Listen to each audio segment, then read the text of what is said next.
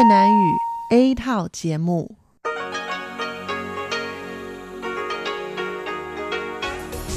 Đây là Đài Phát thanh Quốc tế Đài Loan RTI.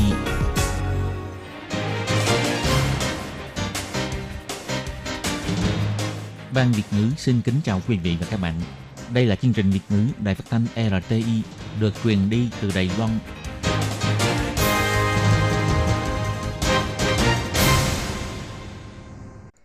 Khi xin chào các bạn.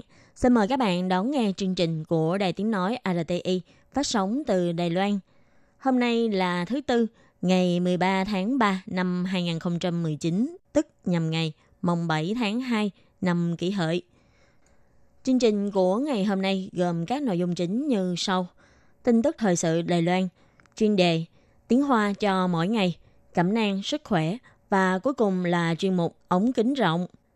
Sau đây xin mời các bạn đón nghe phần tin tức thời sự Đài Loan với các nội dung chính như sau. Tiểu ban thẩm tra đề cử ứng viên chánh án tối cao Đài Loan, tổ chức họp lần đầu. Tổng thống Thái Anh Văn hy vọng có thêm nhiều nhân tài thích hợp. Phó chủ nhiệm Ủy ban Nhân quyền đảng bảo thủ Anh Quốc nói, một nước hai chế độ, tức là một nước một chế độ. Cần sửa luật để chấm dứt tin tức thất thiệt trong công tác cứu trợ thiên tai tai nạn sẽ tăng cường hỏa lực vũ khí cho cảnh sát hàng không tại sân bay Đài Loan để phòng chống khủng bố.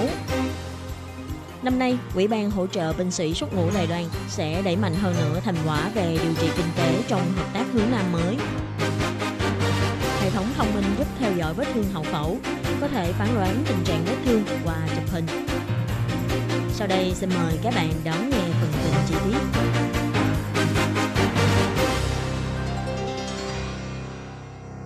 Ngày 13 tháng 3, Tiểu ban thẩm tra đề cử ứng viên tránh án tối cao Viện Tư pháp năm 2019 mở hội nghị lần 1 tại Phủ Tổng thống.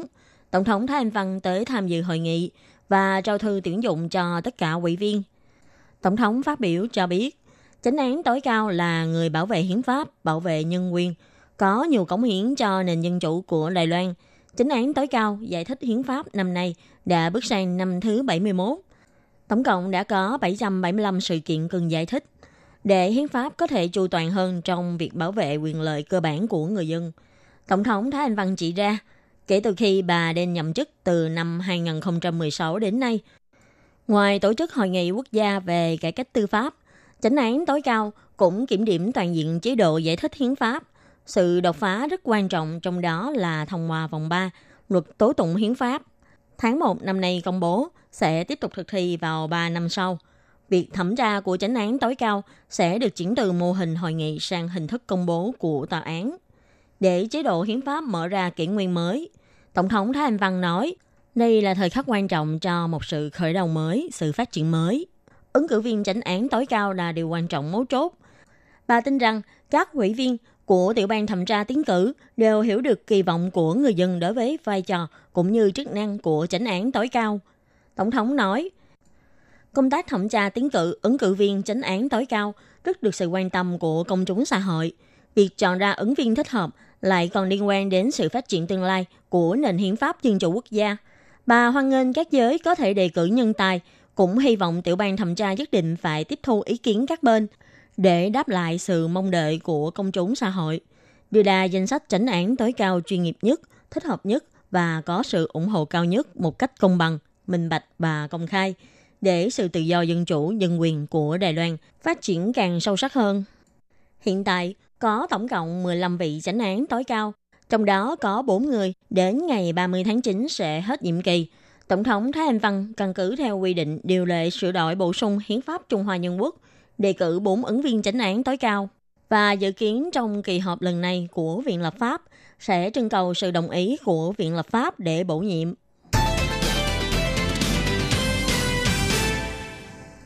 Phó chủ nhiệm Ủy ban Nhân quyền đảng bảo thủ Anh Quốc, ông Benedict Dodge, đến tham dự đối thoại xã hội công nhân bảo vệ tự do tôn giáo tại Đài Loan và những phỏng vấn của chương trình phục vụ cho người dân thời gian Dương Hiến Hoành ngày 13 tháng 3 tại Đài Phát thanh RTI Đài Loan.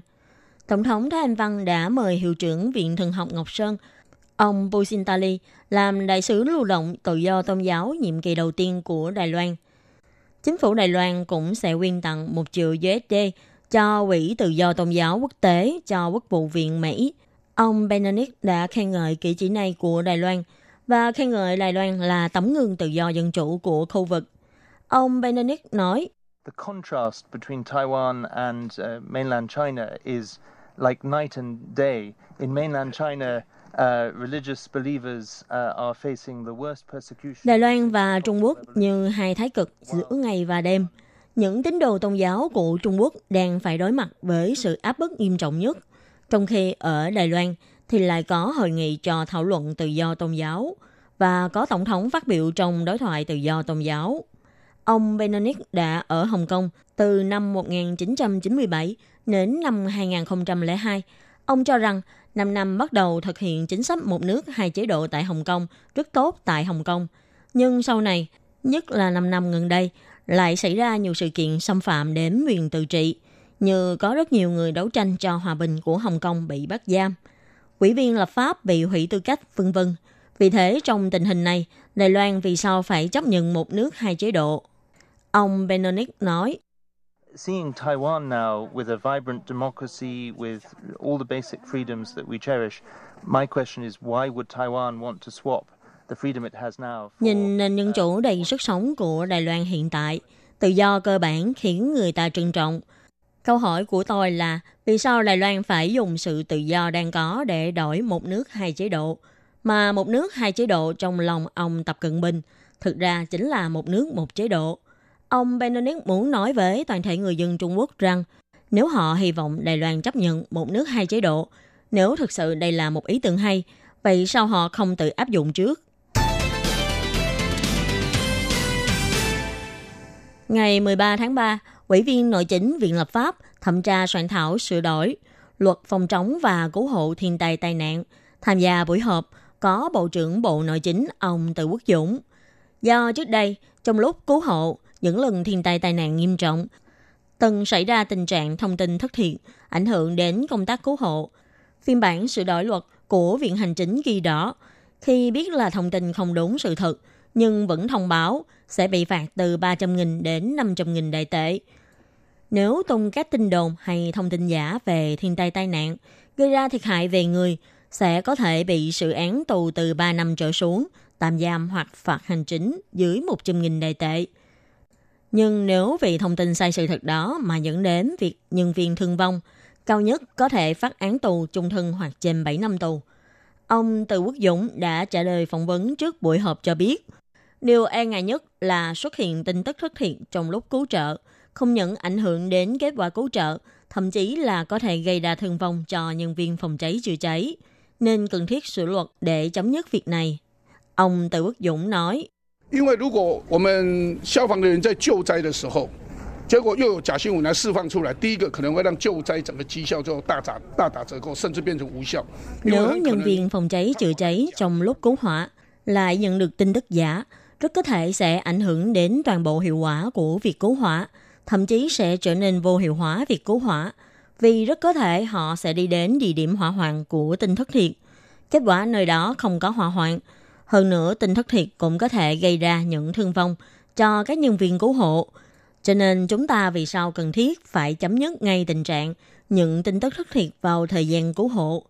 Ông Từ Quốc Dũng nói, ông tin rằng người dân sẽ ủng hộ việc sửa luật này, vì đây cũng là để đảm bảo cho nhân viên cứu hộ. Bộ Nội chính cho biết, dự định sửa đổi biện pháp quản lý điều phối vũ khí súng đạn của các trường học trực thuộc cơ quan cảnh sát các cấp. Theo đó, bổ thêm Cục Cảnh sát Hàng không vào đơn vị được sử dụng tiểu liên tự động, dự định nhanh nhất vào cuối tháng 5 bắt đầu thực thi. Ngày 13 tháng 3, khi trả lời phỏng vấn trước buổi họp với Ủy ban Nội chính Viện Lập pháp, Bộ trưởng Bộ Nội chính Từ Quốc Dũng đã cho biết, việc cảnh sát hàng không được phép sử dụng tiểu liên tự động chủ yếu là để chống khủng bố. Tại các sân bay của Mỹ, Nhật hay Philippines, cảnh sát sân bay tại các cứ điểm quan trọng đều được trang bị vũ khí có hỏa lực mạnh hơn súng ngắn. Vì sân bay Đài Loan có rất nhiều thiết bị quan trọng, nên Bộ Nội chính quyết định sẽ cấp súng tiểu liên tự động cho cảnh sát hàng không. Ông Từ Quốc Dũng nói, 所以在反恐的需要，因为我们的机场其实有很多重要的设施， 哦，附近包括有油库啊等等啊这一些啊，其实都有这些设施。那这个 Cho nên vì nhu cầu chống khủng bố và vì sân bay của chúng ta có rất nhiều trang thiết bị quan trọng, gần đó lại có kho xăng dầu, vân vân. Do có những hạ tầng cơ sở này, nên việc cấp súng tiểu liên là yêu cầu cần thiết và phổ biến để chống khủng bố trên trường quốc tế. Nên chúng tôi mới có quyết định như vậy.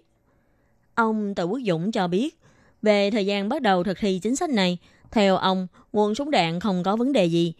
Phía quân đội đều có vũ khí liên quan, chỉ là cần thời gian để mua súng hoặc cấp súng. Việc này sẽ do Sở Cảnh chính xử lý, sẽ không cần quá lâu.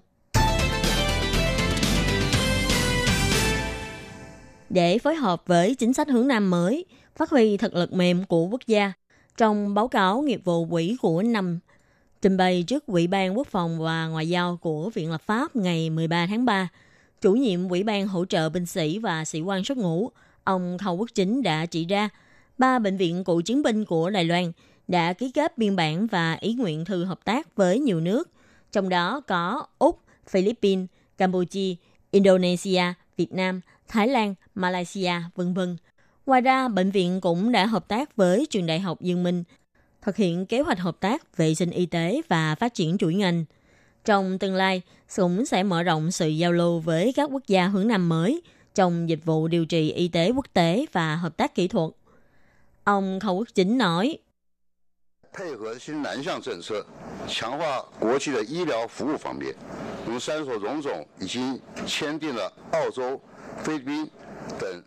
để phối hợp với chính sách hướng Nam mới, tăng cường dịch vụ điều trị y tế quốc tế như ba bệnh viện cụ chiến binh đã ký 44 biên bản hợp tác và một ý nguyện thư hợp tác với một số quốc gia gồm Philippines, Úc, vân vân. Năm 2019, chúng tôi sẽ tiếp tục đẩy mạnh công tác khám chữa bệnh tình nguyện tại các quốc gia như Indonesia, vân vân. Ngoài hợp tác với các quốc gia hướng Nam mới ra, dịch vụ điều trị y tế của Ủy ban hỗ trợ binh sĩ sĩ quan xuất ngũ cũng đã có cơ sở vững chắc tại Đài Loan, đặc biệt là trong dịch vụ điều dưỡng chăm sóc dài hạn. Ông Khâu Quốc Chính chỉ ra, thông qua Quỹ tác nghiệp điều trị y tế cựu chiến binh, Ủy ban này đã đào tạo được hơn 13.000 chuyên viên chăm sóc dài hạn, đã lần lượt được áp dụng tại các điểm phục vụ khu phố và trung tâm chăm sóc ban ngày, tích cực nâng cao sự thân thiện trong các dịch vụ chăm sóc dành cho người cao tuổi. Ủy ban hỗ trợ binh sĩ sĩ quan xuất ngũ cũng thông qua Quỹ an trí binh sĩ sĩ quan xuất ngũ quốc gia, xây dựng các chế độ học tập bồi dưỡng, đào tạo đa dạng, hướng dẫn việc làm vân vân, hoàn thiện các hạng mục chăm sóc và sự đảm bảo đối với binh sĩ xuất ngũ. Bệnh viện Đại học Đài Loan vừa phát biểu một hệ thống thông minh giúp theo dõi vết thương hậu phẫu thông qua các tấm hình để phân tích tình trạng vết thương có bình thường hay không. Theo bác sĩ Đại Chí Hào, khoa ngoại Bệnh viện Đại học Đài Loan nói, Bệnh viện Đại học Đài Loan phát triển hệ thống theo dõi vết thương hậu phẫu thông minh này, có thể phán đoán bốn tình trạng vết thương, bao gồm vết thương bị đỏ, sưng tấy, hoại tử hoặc có thể bị nhiễm trùng hay không. Nhóm nghiên cứu đã chụp 131 hình về vết thương của 46 bệnh nhân để làm từ điều hình ảnh. Kết quả phán đoán triệu chứng vết thương của hệ thống đã đạt độ chính xác 90% và cũng không phán đoán sai vết hình xăm thành vết thương. Nếu các bệnh nhân đồng ý sử dụng hệ thống này, sau khi xuất viện sẽ có thể tải hình ảnh vết thương lên hệ thống trong thời gian chỉ định mỗi ngày. Kênh trí tuệ nhân tạo này sẽ thông báo cho các bác sĩ xem hình theo tin nhắn và sẽ đưa ra đề nghị thích hợp tiếp theo với bệnh nhân. Bác sĩ Đại Chí Hào nói, điều hữu ích nhất của hệ thống này là nếu vết thương có vấn đề gì, chúng ta có thể phát hiện sớm, sau đó để bệnh nhân đi tái khám sớm. Như thế, vết thương của bệnh nhân cũng có thể được xử lý kịp thời. Được như vậy vừa tốt cho cả bệnh nhân và cả bác sĩ. Hệ thống này hiện nay chỉ sử dụng được trên hệ điều hành Android và đang có kế hoạch phát triển trên hệ điều hành iOS. Bệnh viện Đại học Đài Loan cũng dự định trong một năm tới đây sẽ phát triển phạm vi ứng dụng hệ thống này từ vết thương hậu phẫu sang việc chăm sóc tất cả các loại vết thương thông thường. Các bạn thân mến, bản tin thời sự hôm nay do Khí Nhi biên tập và thực hiện đến đây là hết. Cảm ơn sự chú ý lắng nghe của quý vị và các bạn. Xin mời các bạn đón nghe tiếp phần tiếp theo của chương trình. Xin hẹn gặp lại các bạn trong các chương trình kỳ sau. Thân ái, chào tạm biệt các bạn.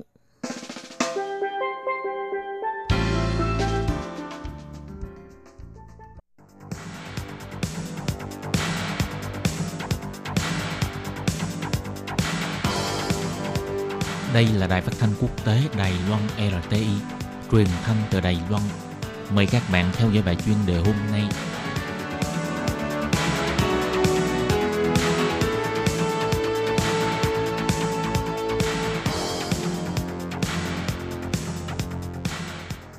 Hello, tôi Kim xin kính chào các bạn. Hoan nghênh các bạn đã đến với bài chuyên đề ngày hôm nay. Các bạn thân mến, trong bài chuyên đề ngày hôm nay, tôi Kim sẽ giới thiệu với các bạn đề tài Trồng bí đỏ ra khổ hoa, tuyệt chiêu của nhà cung cấp cây giống Đài Loan. Và sau đây, tôi Kim xin mời các bạn cùng đón nghe nội dung chi tiết của bài chuyên đề ngày hôm nay nhé.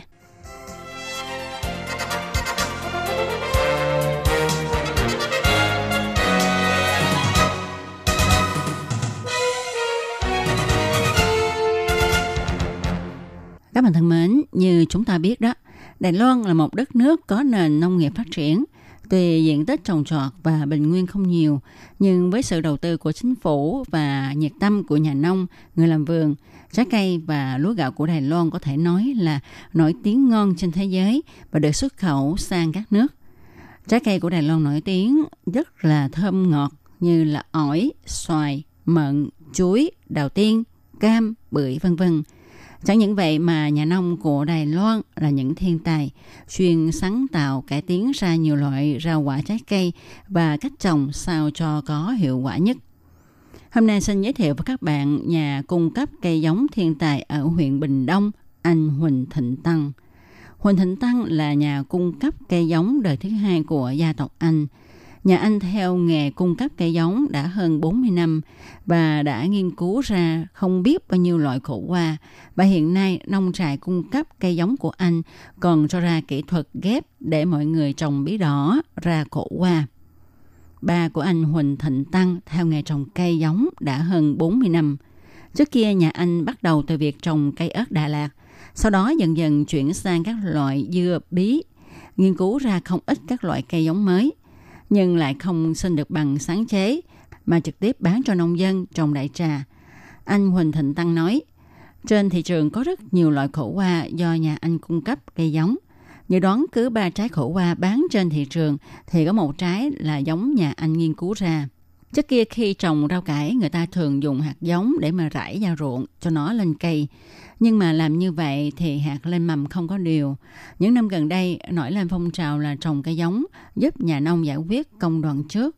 Nhà nông chỉ cần mua cây con về trồng trên ruộng và tỷ lệ sống là gần 100%.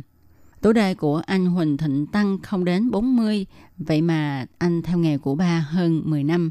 Anh cho biết, thật ra việc trồng bí đỏ ra trái khổ qua có đạo lý của nó – Kỹ thuật ghép cây mới này là lấy rễ của cây bí đỏ ghép với cây khổ qua lên trên ngọn. Dây bí đỏ dùng kẹp cố định rồi đưa vào phòng. Anh Huỳnh Thịnh Tăng nói, kỹ thuật này giống như là vào phòng chăm sóc đặc biệt sau khi mổ. Quan sát tình hình diễn biến của vết mổ, lúc này ta phải chú ý đến ánh sáng, độ ẩm.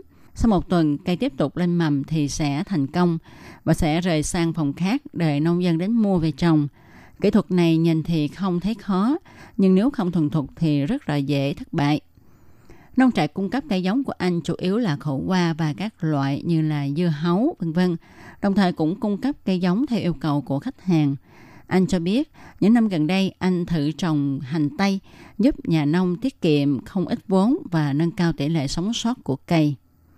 Khách hàng của anh Huỳnh Thịnh Tăng ở khắp vùng Trung Nam Bộ Đài Loan vì cây giống của anh cung cấp là những cây con khỏe mạnh, trồng lâu năm vẫn không mắc các chứng bệnh, bị héo chết và cho ra trái có chất lượng. Và việc à, cái cây bí đỏ trồng ra khổ qua là một tuyệt chiêu của anh Huỳnh Thịnh Tăng. Nó cung cấp sản lượng thật là cao cho việc trồng khổ qua qua cái nhành cây bí đỏ này. Và các bạn thân mến, các bạn vừa đón nghe bài chuyên đề ngày hôm nay do Tố Kim thực hiện.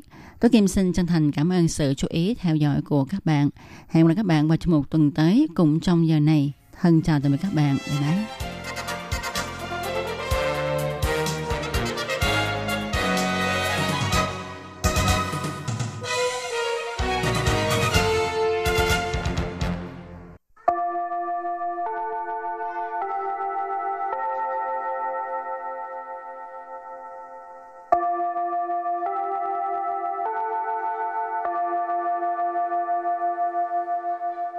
Xin mời quý vị và các bạn đến với chuyên mục Tiếng Hoa cho mỗi ngày do Lệ Phương và Thúy Anh cùng thực hiện.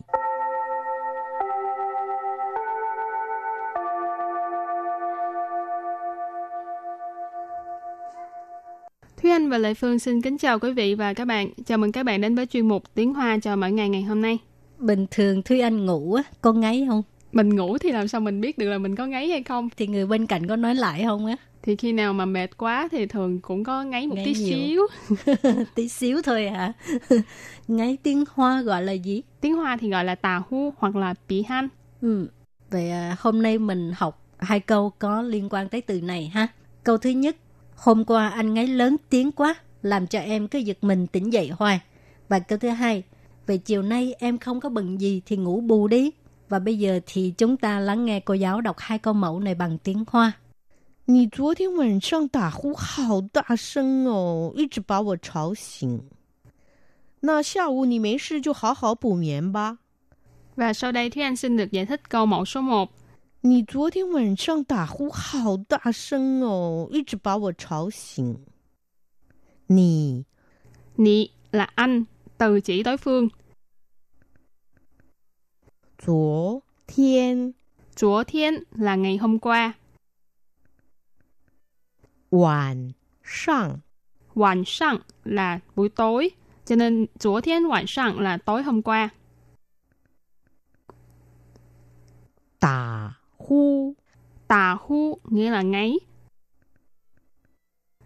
好大声， Hạo ta sân rất lớn tiếng. Hạo là một phó từ để chỉ mức độ, cũng tương đương với chữ khỉnh. Cho nên hạo ta sân là lớn tiếng quá. ồ. O là một từ dùng để cảm thán. Y chỉ. Y chỉ là cứ hoặc là liên tục. Bả. Bả là khiến cho. Wo. Wo là mình, tôi. Chào xỉn. Chào xỉn nghĩa là làm ồn đến mức phải tỉnh dậy. Chảo là ý chỉ rất là ồn ào. Xìn là tỉnh dậy. Và sau đây mời các bạn cùng lắng nghe câu mẫu bằng tiếng Hoa. 你昨天晚上打呼好大声哦，一直把我吵醒。你昨天晚上打呼好大声哦，一直把我 Cháo xỉn. Câu này có nghĩa là đêm qua anh ngáy lớn tiếng quá, làm cho em cứ giật mình tỉnh dậy hoài. Và câu thứ hai, về chiều nay em không bận gì thì ngủ bù đi. Nà xiao wu nì mấy sư chú hảo hảo bù miễn ba. Bây giờ Lê Phương xin giải thích câu hai ha. Nà. Nà, có nghĩa là vậy. Xiao wu. Xiao wu, tức là buổi chiều nì. Nì ở đây chỉ là em. Mấy sự. Mấy sự tức là không có việc gì. Chiều. Chiều thì. Hảo. Hảo. Bù. Miễn. Bù miễn có nghĩa là ngủ bù. Hảo hảo ở đây là chỉ về cái sự nghiêm túc Chẳng hạn như mình làm việc gì phải nghiêm túc thì nói là hảo hảo de做 ha. Cho nên cái từ hảo hảo tức là chuyên tâm làm một cái việc gì đó ha. Cho nó nghiêm túc, đàng hoàng. 爸 Ba tức là ngữ khí từ đi. Và bây giờ thì à, chúng ta lắng nghe cô giáo đọc câu mẫu này bằng tiếng Hoa nhé. 那下午你没事就好好补眠吧。那下午你没事就好 好补眠吧。 Câu vừa rồi là vậy chiều nay em không bận gì thì hãy ngủ bù giấc đi. Và sau đây chúng ta hãy cùng đến với phần từ vựng mở rộng.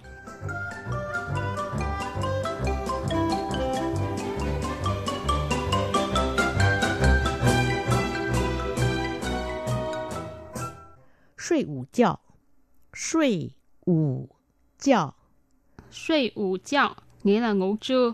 Ở đây suy ủ chào tách hai chữ suy chào ra rồi chen chữ ủ ở giữa. Ủ tức là buổi trưa hoặc là giữa trưa. Suy chào là đi ngủ hoặc là ngủ. Cho nên suy ủ chào là ngủ trưa. Tả khơ suy Tả khơ suy Tả khơ suy ngủ gật. Áo yê Áo yê Ảo dê nghĩa là thức khuya. 失眠，失眠， Sư miễn có nghĩa là mất ngủ ha. Và sau đây chúng ta hãy cùng đặt câu với những từ vựng mở rộng này. Từ đầu tiên đó là suy ủ chào. 他有睡午觉的习惯，不睡不行。他有睡午觉的习惯，不睡不行。Câu này có nghĩa là anh ta có thói quen ngủ trưa, không ngủ thì không được. Suy ngủ giác là ngủ trưa. Sĩ quan là thói quen. Cho nên vế đầu nghĩa là anh ta có thói quen ngủ trưa. Bu suy nghĩa là không ngủ. Bu xịn là không được. Cho nên câu này hoàn chỉnh là anh ta có thói quen ngủ trưa, không ngủ không được. Bây giờ mình đặt câu cho từ tiếp theo. Tả khơ suy, ngủ gật. Ní dầm mờ y sang khơ, chú tả khơ suy là nè. Ní dầm mờ y sang khơ, chú tả khơ suy là nè. Tại sao Em vừa mới lên lớp cây ngủ gật liền dậy. Nị dịch là em ha, chậm mà.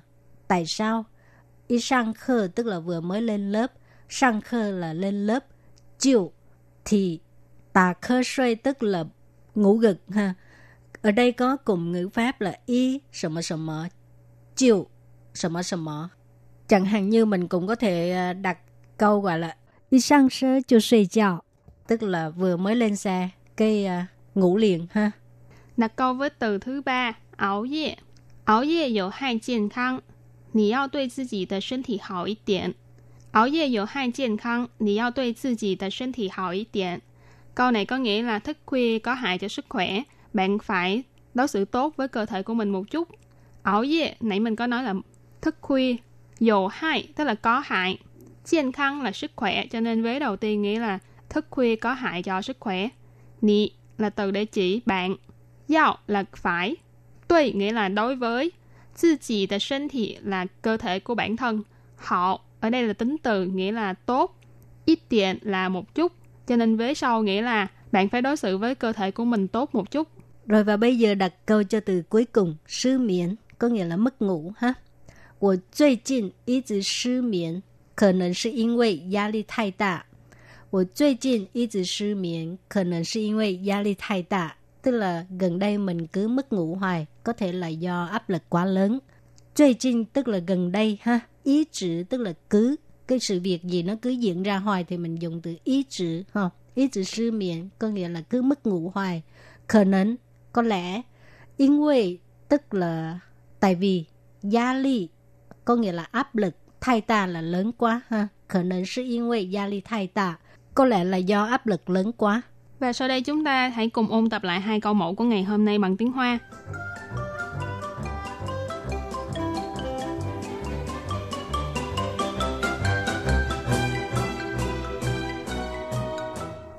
你昨天晚上打呼好大声哦，一直把我吵醒。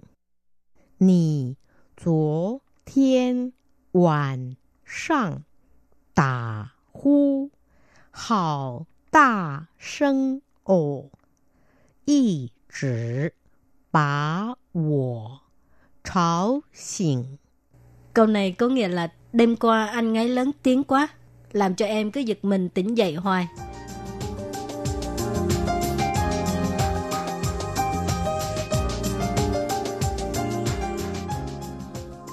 那下午你没事就好好补眠吧。那下 午你没事就好好补眠吧。 Câu vừa rồi là vậy chiều nay em không bận gì thì hãy ngủ bù giấc đi. Các bạn thân mến, chương mục tiếng Hoa cho mỗi ngày hôm nay đến đây xin tạm chấm dứt. Cảm ơn các bạn đã đón nghe và hẹn gặp lại các bạn vào bài học tới nha. Bye bye. Bye bye.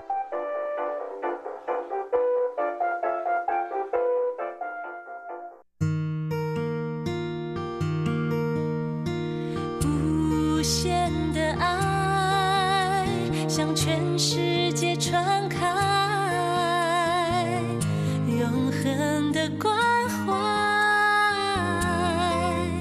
来自他。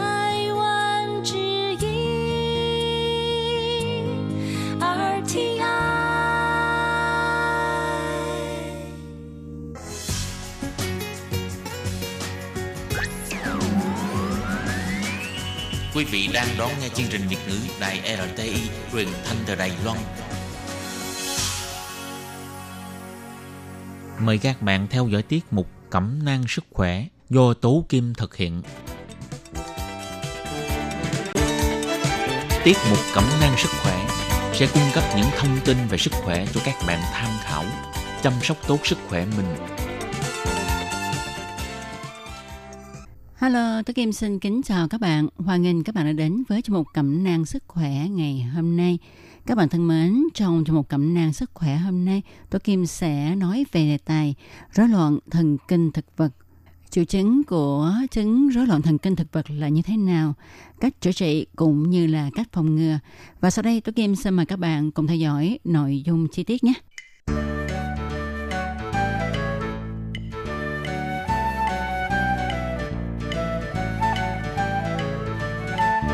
Các bạn thân mến, chắc có lẽ chúng ta ai cũng thường nghe nói hay là có bạn bè, người thân mắc chứng ra mồ hôi tay, chân, có người ra mồ hôi đến ướt, nhũ giọt, bị rung, cảm giác tê lòng bàn tay, à, do đó gặp nhiều phiền phức trong giao tiếp xã hội. Khi đi khám thì được bác sĩ chẩn đoán là rối loạn thần kinh thực vật. Rồi cũng có người than phiền rằng sao mình mắc bệnh gì mà kỳ cục lắm, y như giả bộ vậy đó.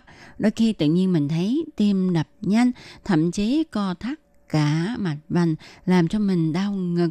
Nhịp tim nhanh khiến cho mình có cảm giác hồi hộp, đánh chống ngực, đôi khi có cảm giác hận người.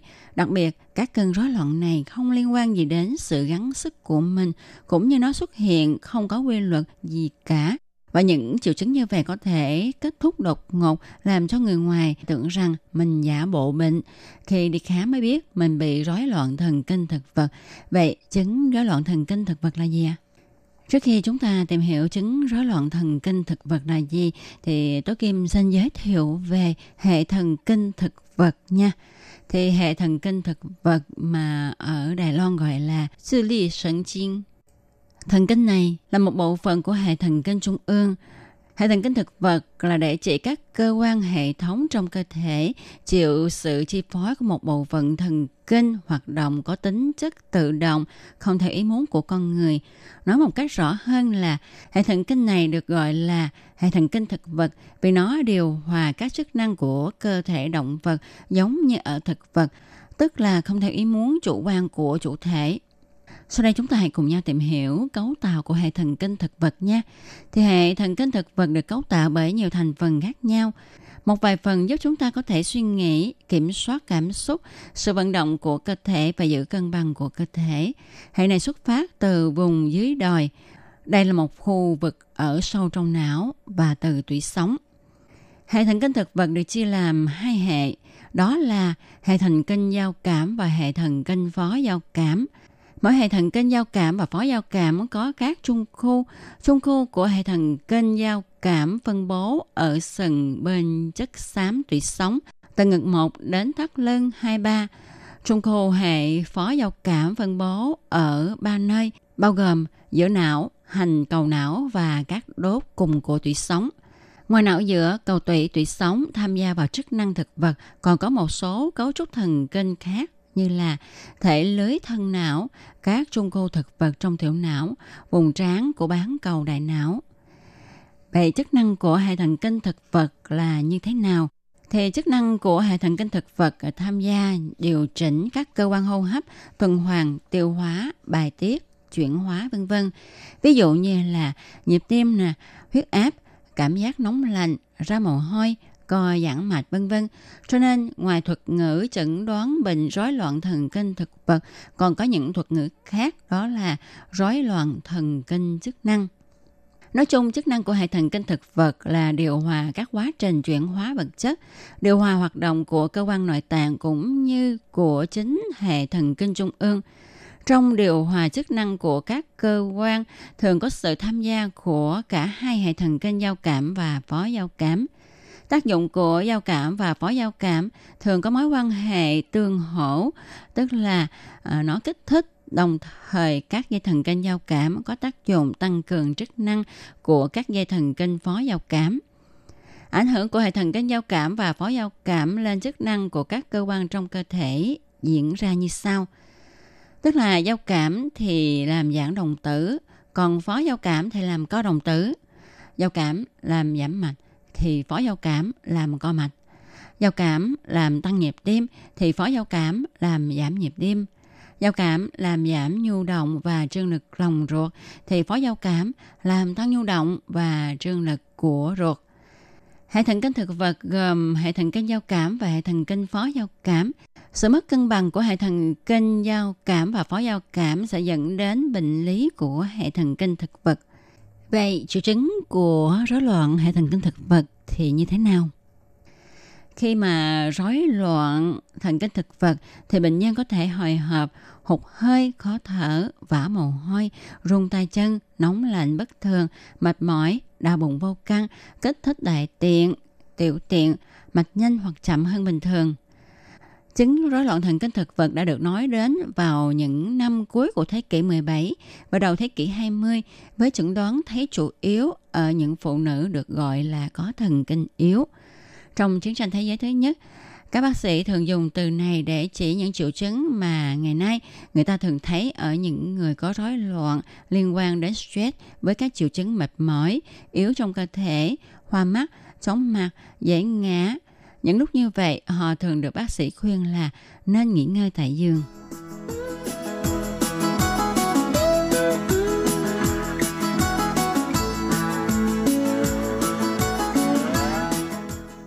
Các bạn thân mến, vừa rồi chúng ta đã tìm hiểu cấu tạo của hệ thần kinh thực vật cũng như là triệu chứng của rối loạn thần kinh thực vật là như thế nào. Vậy thì sau đây chúng ta hãy cùng nhau tìm hiểu nguyên nhân gây rối loạn thần kinh thực vật nhé. Như đã nói ở trên, rối loạn thần kinh thực vật là sự mất cân bằng của hai hệ thống thần kinh giao cảm và phó giao cảm. Hai hệ thống này về cơ bản thì gần như trái ngược nhau, nhưng đôi khi nó có tác dụng hiệp đồng ở phạm vi hẹp. Tác động của hệ thần kinh giao cảm rất đa dạng trên hệ tim mạch. Nó sẽ làm co mạch, tăng huyết áp, mạch nhanh, kích thích, tiết mồ hôi. Trên hệ thần kinh hô hấp thì sẽ làm nhịp thở nhanh, nông. Vì vậy, khi cường chức năng giao cảm thì sẽ gây hồi hộp, chống ngực mạnh, tăng huyết áp, và mồ hôi, giảm co bóp, tiết dịch đối với một số cơ quan tiêu hóa như là dạ dày, túi mật, ruột, dịch vị dạ dày vân vân, co thắt cơ chân phế quản. Tác dụng của hệ thần kinh phó giao cảm thì ngược lại. Khi cường chức năng phó giao cảm sẽ làm chậm nhịp tim, tăng co thắt và tăng tiết dịch vị vân vân. Bình thường có sự cân bằng giữa hai hệ thống giao cảm và phó giao cảm để duy trì các chức năng bình thường của cơ thể. Khi mà có rối loạn thì việc điều trị chủ yếu là để tạo sự cân bằng trở lại giữa hai hệ thống này. Nguyên nhân gây ra rối loạn thần kinh thực vật vẫn chưa được hiểu hết đầy đủ, nhưng nó có thể bao gồm những nguyên nhân sau. Thứ nhất là những bệnh do nhiễm virus, rồi những tổn thương ở não, do di truyền, những tư thế không tốt của cơ thể, ví dụ như là gây ra áp lực đối với những động mạch quan trọng hoặc là tạo áp lực đối với những dây thần kinh quan trọng trong cơ thể. Nguyên nhân nữa là có thể tiếp xúc với chất hóa học độc hại hay là khi có thai, bệnh di truyền của các tổ chức liên kết, bệnh lý tự miễn, đặc biệt là bệnh đái tháo đường, những bệnh lý thoái hóa thần kinh, ví dụ như là bệnh Parkinson, những bệnh lý chấn thương hoặc tổn thương làm tổn hại hệ thần kinh thực vật, ví dụ như chấn thương sọ não, chấn thương tủy sống. Thì khi mà bị rối loạn thần kinh thực vật thì có những biểu hiện như thế nào? Biểu hiện của rối loạn thần kinh thực vật thì rất là phong phú, đa dạng và thay đổi tùy theo từng người. Có những người cảm thấy cuộc sống vẫn bình thường đối với những rối loạn này, nhưng có những người thì cảm thấy những rối loạn này làm ảnh hưởng nghiêm trọng đến cuộc sống của họ. Những biểu hiện đó bao gồm cảm thấy đầu óc trến choáng hoặc là hoa mắt, chóng mặt, rối loạn giấc ngủ, thường là mất ngủ, hay đi đáy dắt, ăn nhanh no, thể hiện một sự nhạy cảm với ánh sáng quá mức. Đối với nam giới, không có khả năng cường cứng dương vật, rối loạn vận mạch ở da, da nổi mẩn đỏ, dễ bị rám nắng, nhịp tim nhanh hoặc là có khi chậm, hay đi tiểu tiện kể cả ban ngày hay ban đêm. Thường xuyên có cảm giác buồn nôn, da mồ hôi quá nhiều, chẳng hạn như vã mồ hôi ở lòng bàn tay, lòng bàn chân, nặng hơn có thể tức ngực khó thở, táo bón hoặc là tiêu chảy, cảm thấy mệt mỏi quá mức, cảm giác lo âu hoặc hốt hoảng, lo sợ, tụt huyết áp tư thế, đôi khi có thể dẫn đến ngã đột ngột, đau dây thần kinh, khô miệng, vân vân. Về điều trị chứng rối loạn thần kinh thực vật á, thì nếu mà tìm được nguyên nhân gây rối loạn thần kinh thực vật thì cần chữa trị theo nguyên nhân. Nhưng cho đến nay, những rối loạn thần kinh thực vật chưa tìm được căn nguyên thì không có cách để chữa trị hoặc điều trị triệt để. Hầu như người ta chỉ điều trị triệu chứng của rối loạn thần kinh thực vật mà thôi. Thường thì bác sĩ dùng những thuốc chống suy nhược cơ thể hoặc là những biện pháp kích thích dần với hạ huyết áp tư thế như là nâng cao đầu dương, ăn nhiều bữa ăn nhỏ trong ngày, chế độ ăn mặn hơn bình thường.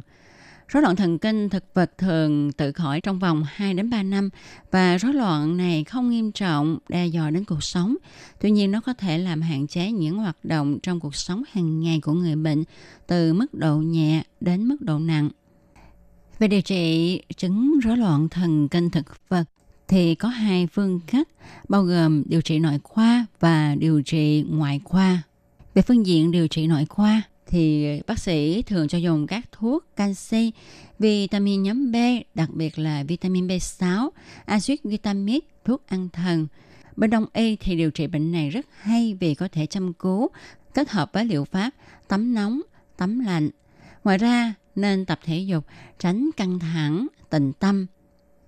Về điều trị ngoại khoa thì có khi ha bác sĩ phải đặt ra nếu mà rối loạn thần kinh thực vật mà hiện tượng tăng tiết mồ hôi quá nhiều, đặc biệt là ở lòng bàn tay, lòng bàn chân do trạng thái cường chức năng giao cảm làm ảnh hưởng đến sinh hoạt, giao tiếp, ảnh hưởng đến lao động vân vân.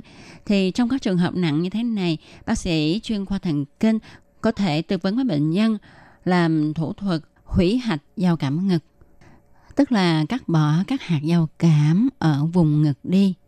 Tuy nhiên, thần kinh thực vật là hệ thống tuần thể, nên việc điều chỉnh hoạt động của cơ thể mới là điều quan trọng nhất.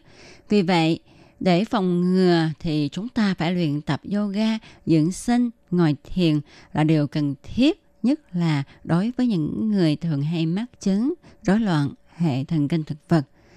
Người bệnh nên luyện tập đi bộ, yoga khí công một ngày ít nhất một tiếng đồng hồ. Những bước chân vô thức sẽ tác động rất tốt và điều chỉnh lại hệ thần kinh thực vật. Nếu mà chúng ta tập một khoảng thời gian thì sẽ cảm nhận được sự thay đổi rõ rệt. Nhưng mà muốn lấy lại cảm giác thì chúng ta phải tập liên tục trong vòng 6 tháng. Nhưng tốt nhất là nên giữ thói quen này suốt đời. Điều quan trọng là mọi người luôn giữ cho mình có tâm trạng thoải mái, yên tĩnh, không căng thẳng để giải tỏa những áp lực. Ngoài ra, luyện hít thở sâu cũng rất tốt cho cơ thể cũng như là phòng chống rối loạn hệ thần kinh thực vật. Và một điều cũng rất là quan trọng nữa để phòng chống chứng rối loạn thần kinh thực vật nói riêng và tất cả các chứng bệnh nói chung đó là thường ngày chúng ta phải tập cho mình có một chế độ ăn uống lành mạnh cũng như là có một chế độ nghỉ ngơi tốt đều đặn tức là ngủ sớm, dậy sớm, năng tập thể dục và luôn giữ cho mình một cái tinh thần thoải mái, yêu đời, lạc quan. Có như vậy thì chúng ta mới có thể sống vui, sống khỏe và sống lâu dài. Các bạn thân mến, các bạn vừa đón nghe chung một cảm năng sức khỏe ngày hôm nay với đề tài tìm hiểu về chứng rối loạn thần kinh thực vật do Tố Kim thực hiện. Tố Kim xin chân thành cảm ơn sự chú ý theo dõi của các bạn. Thân chào tạm biệt các bạn. Bye bye.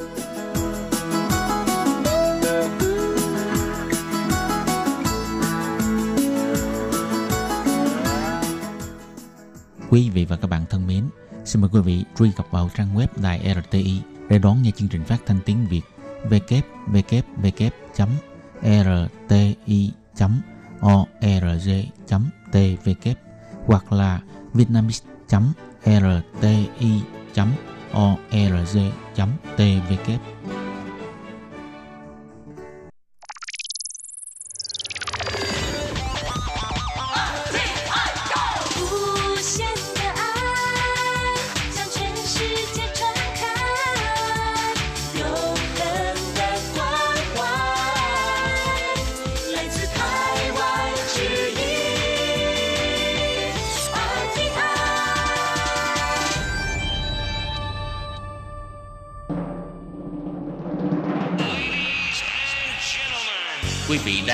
chương trình Việt ngữ Đài RTI truyền thanh từ Đài Loan.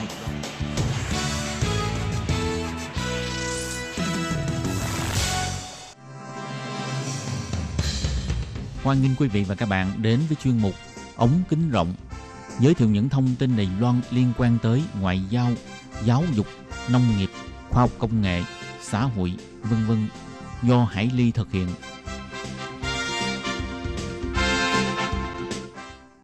Các bạn thân mến, Hải Ly xin chào các bạn. Hoan nghênh các bạn lại đến với chuyên mục ống kính rộng vào thứ tư hàng tuần. Thưa các bạn, thì ờ, trong một vài buổi phát gần đây, chúng ta đang được trò chuyện với cặp đôi là Bùi Đăng Tuấn đến từ thành phố Hồ Chí Minh và Trần Đại Vĩ đến từ Đại Trung và chúng ta đã được hai bạn chia sẻ mối tình rất là đặc biệt của họ, đó là câu chuyện tình yêu xuyên quốc gia của một cặp đồng tính. Thì ờ, Đại Vĩ là một ờ, dược sĩ còn Đăng Tuấn cũng có công việc rất tốt tại một hãng mỹ phẩm nổi tiếng à, đặt tại thành phố Hồ Chí Minh. Và trong à, các buổi phát tuần trước thì các bạn đã chia sẻ về quá trình các bạn à, đã tìm ra con người thật của chính mình cũng như những điều khúc mắc trong cuộc sống.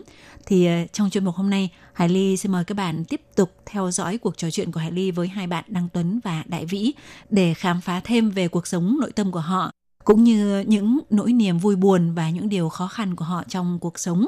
Vậy à, sau đây Hà Ly xin mời các bạn cùng à, tiếp tục đón nghe nhé. Vâng, à, xin hoan nghênh Đại Vĩ và Đăng Tuấn trở lại với chương trình hôm nay thì tiếp theo nội dung trò chuyện vào cuối buổi phát tuần trước thì Vĩ đã chia sẻ là trong rất nhiều năm từ khi học cấp 3 tới toàn bộ quá trình học đại học thì bạn hầu như là giấu mình trong một cái vỏ bọc là bạn cũng có bạn gái như các chàng trai bình thường. Nhưng mà theo Vĩ cho biết thì thực tế là đến tận năm 32 tuổi, Vĩ mới dám công khai với tất cả mọi người con người thật của chính mình thì ờ, Vĩ đã chia sẻ về ờ, cuộc sống tình cảm trong ờ, thời gian từ sau khi tốt nghiệp đại học cho tới khi thực sự công khai công nhận về con người thật của chính mình như sau. 呃，我没有，我呃二十三、二十四那时候就到花莲，就到花莲去了将近九年了。哦、 对对对，然后后来我应该是从我是从花莲，然后离开花莲，tức là năm 23 24 tuổi thì uh, vì uh, tình cảm. đi theo gọi là tiếng gọi của tình yêu thì uh, Vĩ vốn sống ở Đài Trung mà đã rời đi đến Hoa Liên và sống ở đó 9 năm. Và sau 9 năm thì uh, cái cuộc tình này nó tan vỡ và đã uh, tức là mang một cái vết thương rất là lớn trong lòng và muốn vượt qua cái cái cái cái cửa ải này thì lúc đó là Vĩ đã bỏ tất cả mọi công việc mọi thứ ở Đài Loan và sang Thái Lan một năm coi như là để giống như là điều trị vết thương tình cảm vậy. Ừ, thì uh, thực ra mà nói thì uh, vĩ nói rằng là đối với lại uh, cái khó khăn khi mà vĩ um, quyết định là sẽ uh, thừa nhận cái giới tính của mình uh, không không giấu giếm nữa đối với mẹ cũng như mọi người thì cái khó khăn nhất thì bạn lại nghĩ đấy là không phải là từ phía mẹ bạn mà cái khó khăn nhất đấy là về phía các bạn học đại học. Bởi vì là các bạn đã biết được cái tình sử của bạn hồi đại học đã từng có 10 cô bạn gái. Do vậy vậy mà à, bạn thấy sẽ rất là khó để có thể mở miệng ra để nói với bạn bè là mình là người đồng tính. Tuy nhiên thì à, khi mà đã ừ, gọi là uh, uh, lấy hết dũng khí để chia sẻ với các bạn học đại học thì cũng rất là may là bởi vì là họ đều là những người học trong giới học ngành y nên là bản thân họ có những cái sự đồng cảm và có những cái sự lý giải um, nhiều hơn so với lại mọi người. Và chính như thế thế thì uh, vĩ đã coi như là giải thoát được một cái giống như là cái tảng đá ở trong trong trong trong cái tâm lý của mình đó là đã vứt bỏ được cái cái cái cái điều mà bao nhiêu năm nay mình cứ phải giữ ở trong lòng và cứ phải sống trong cái vỏ bọc. Thì đó là năm 32 tuổi thì vĩ chính thức là thừa nhận và tuyên bố với mọi người là và lúc đó không cần không còn giấu giếm gì nữa. À, vậy ờ, hai bạn có thể ờ, chia sẻ tiếp về là hai bạn đã gặp gỡ nhau như thế nào? Bởi vì là hai người một người thì là ừ, người Việt Nam một người là người Đài Loan mà lại Tuấn lại cũng không phải là sang Đài Loan làm việc. Thì các bạn làm thế nào để để quen nhau?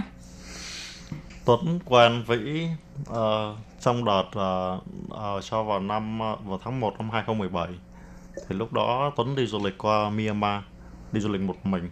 Thì Tuấn cũng gặp Vĩ ở Myanmar. Vĩ thì uh, đi du lịch với một nhóm bạn thân qua Myanmar nhưng mà cái ngày cuối cùng thì chỉ còn một mình Vĩ ở lại thôi đó là ngày 21 đúng trong ngày 21 đó thì Tuấn có biết Vĩ thông qua một cái một cái ứng dụng của những người uh, của những người đồng giới. Thì những, thực ra những người đồng giới họ sẽ có một vài cái ứng dụng để họ có thể tìm được nhau. Ờ, thông thường mình đi hay đi uh, đi du lịch đi tới chỗ này chỗ kia thì mình cũng hay coi xem là có ở, ở ai ở cạnh mình ai Ừ. ở đang ở xung quanh mình. Ừ. Ờ, nhiều khi cũng tò mò vậy thôi thì thực ra khi mà tới Myanmar là đã thấy vĩ ở xung quanh mình từ từ mấy ngày trước rồi nhưng mà lúc đó không quan tâm.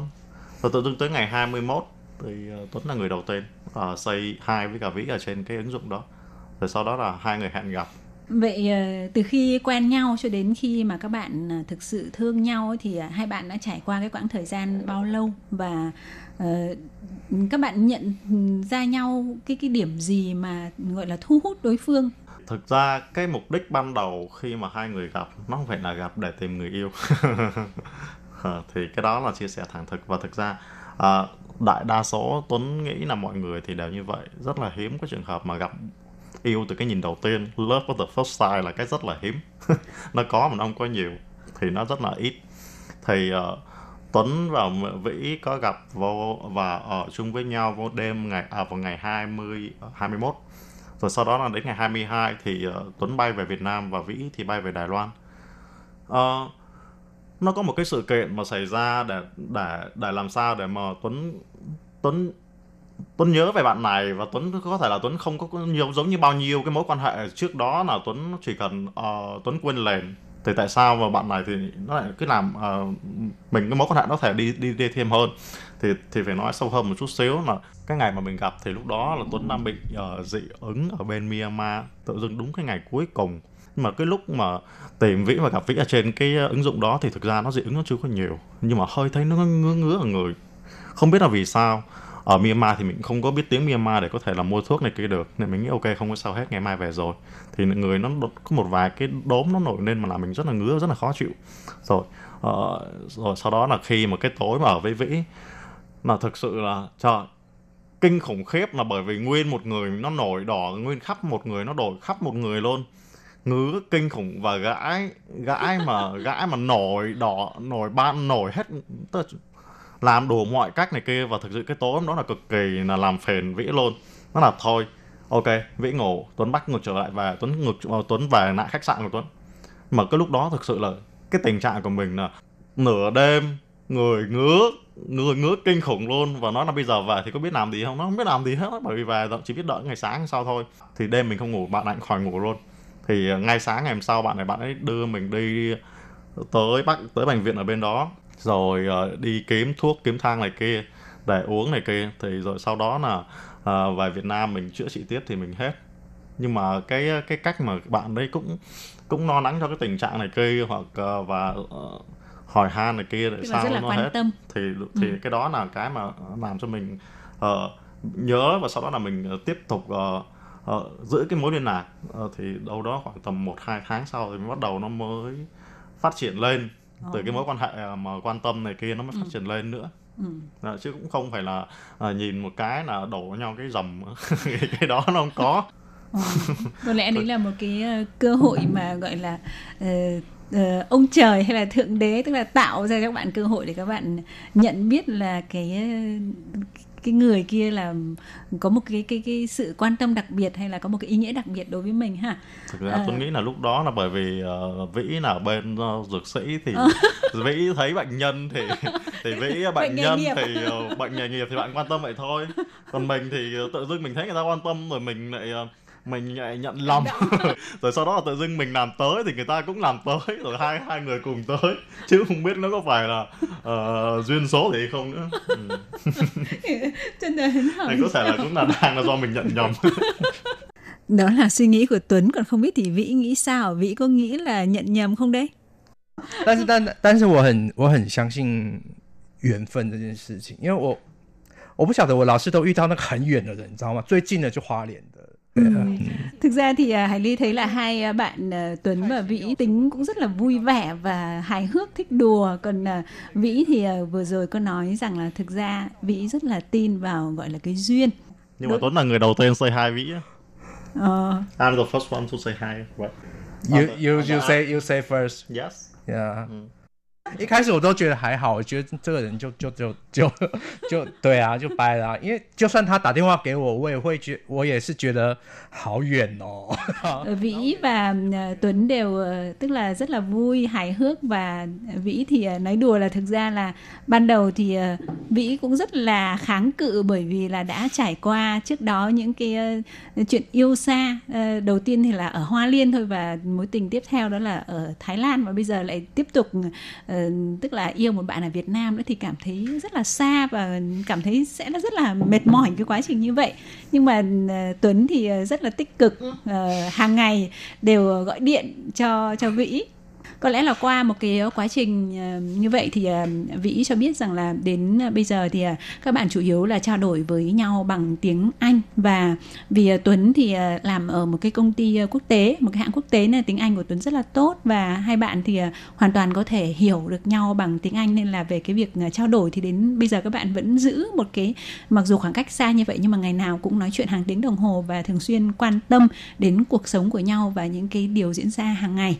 Thì cho Hải Ly hỏi một chút là uh, mặc dù là ngôn ngữ và cái môi trường của hai bạn làm đều rất là uh, cái cái cái công ty của các bạn và công việc của các bạn đều rất là quốc tế hóa tuy nhiên thì mình cũng là uh, đến từ hai cái đất nước có văn hóa khác nhau. Việt Nam và Đài Loan dù dù sao cũng sẽ vẫn có những cái nét khác nhau. Thì uh, trong cái quá trình trao đổi hoặc là trong các cái quan niệm thì các bạn có cái gì bất đồng hay cái gì khó khăn do cái sự khác biệt về văn hóa không? Thực ra thì ờ, em thấy văn hóa lại khá là tương đồng. Thông thường mà khi mà hai đứa nói chuyện chia sẻ thì thông thường chỉ nói chuyện chia sẻ về công việc ờ, và cái định hướng sau này sẽ làm sao tiếp theo này kia. Ừ. Ờ, và cách nghĩ của hai đứa thì đều khá là hiện đại rồi nên là ờ, thực ra Cũng không thấy có không có bị ờ, Ồ. ừ, còn nếu không thì trong quá trình mà mình mình trao đổi thôi chứ còn ờ, vì văn hóa mà không hiểu thì nó chưa có xảy ra Ồ. Vậy yêu xa như vậy thì có khi nào mình có cảm giác thiếu an toàn hoặc là lo lắng đối phương có những cái đối tượng mà cự ly gần hơn nó sẽ sẽ sẽ ảnh hưởng không? Có khi nào có một cái sự lo lắng như vậy không? cái đó thì chỉ có em lo thôi chứ chắc vĩ không lo ở đâu nhìn cái mặt là biết không lo rồi em thì ờ, bản tính của em là rất là khó. Cái đó phải nói luôn. Xấu mình cũng nói à, tốt thì mình cũng nói. Tức là khi mà một mối quan hệ nào đó mà mình xác định là mình sẽ có mối quan hệ cực kỳ cực kỳ là nghiêm túc.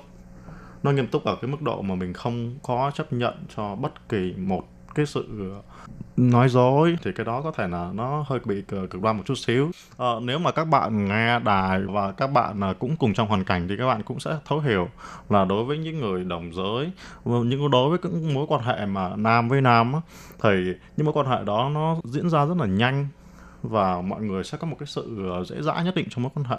Bởi vì nó thực ra nó nó là sao ta nó, nó sẽ không có bị ờ, các bạn sẽ không bị ảnh hưởng nhiều nó các bạn không thể là mang bầu hay này kia cái kiểu vậy Ừ, ừ. thì và ờ, mọi người ờ, gặp cái gặp nhau rất là nhanh và ờ, ờ, rời nhau rất là nhanh Ờ, có nghĩa là rất là là thoải mái Rất và là- dễ dễ dễ dễ đến và cũng dễ đi. Không phải là tất cả nhưng mà Ừ. cái cơ hội của mọi người thì đều có khả năng nếu mà mọi người muốn thì cái đó đều có thể xảy ra được hết Ờ, trong cái môi trường của mình nó là như vậy. Ờ, Ừ. nên là mình mình biết là những cái mối quan hệ đó nó rất là nhanh chóng này kia nên là cái đó chia sẻ cho vĩ ngay từ đầu luôn. Tất cả những cái mối quan hệ nào của vĩ hoặc là có những cái điểm nào mà chỉ cần vĩ động vô thôi là tự khắc là mình sẽ bị nổi điên lên liền. Và nổi điên nó có thể dẫn tới là không có nói chuyện hoặc là có thể xấu hơn nữa là có thể là chấm dứt mối quan hệ luôn. Tức là rất là nó, nó, nó cực đoan ở cái mức độ như vậy luôn. Ừ. thì ờ, Ừ. đó là một cái đó là một cái line đó đó là một cái đường đó mà bạn chỉ bước qua cái đường đó là bạn phá vỡ cái mối quan hệ này liền Các bạn thân mến, thì à, cuộc trò chuyện rất thú vị của chúng tôi cũng à, vẫn chưa kết thúc. Hải Ly xin mời các bạn theo dõi phần cuối câu chuyện này trong buổi phát vào tuần sau nhé.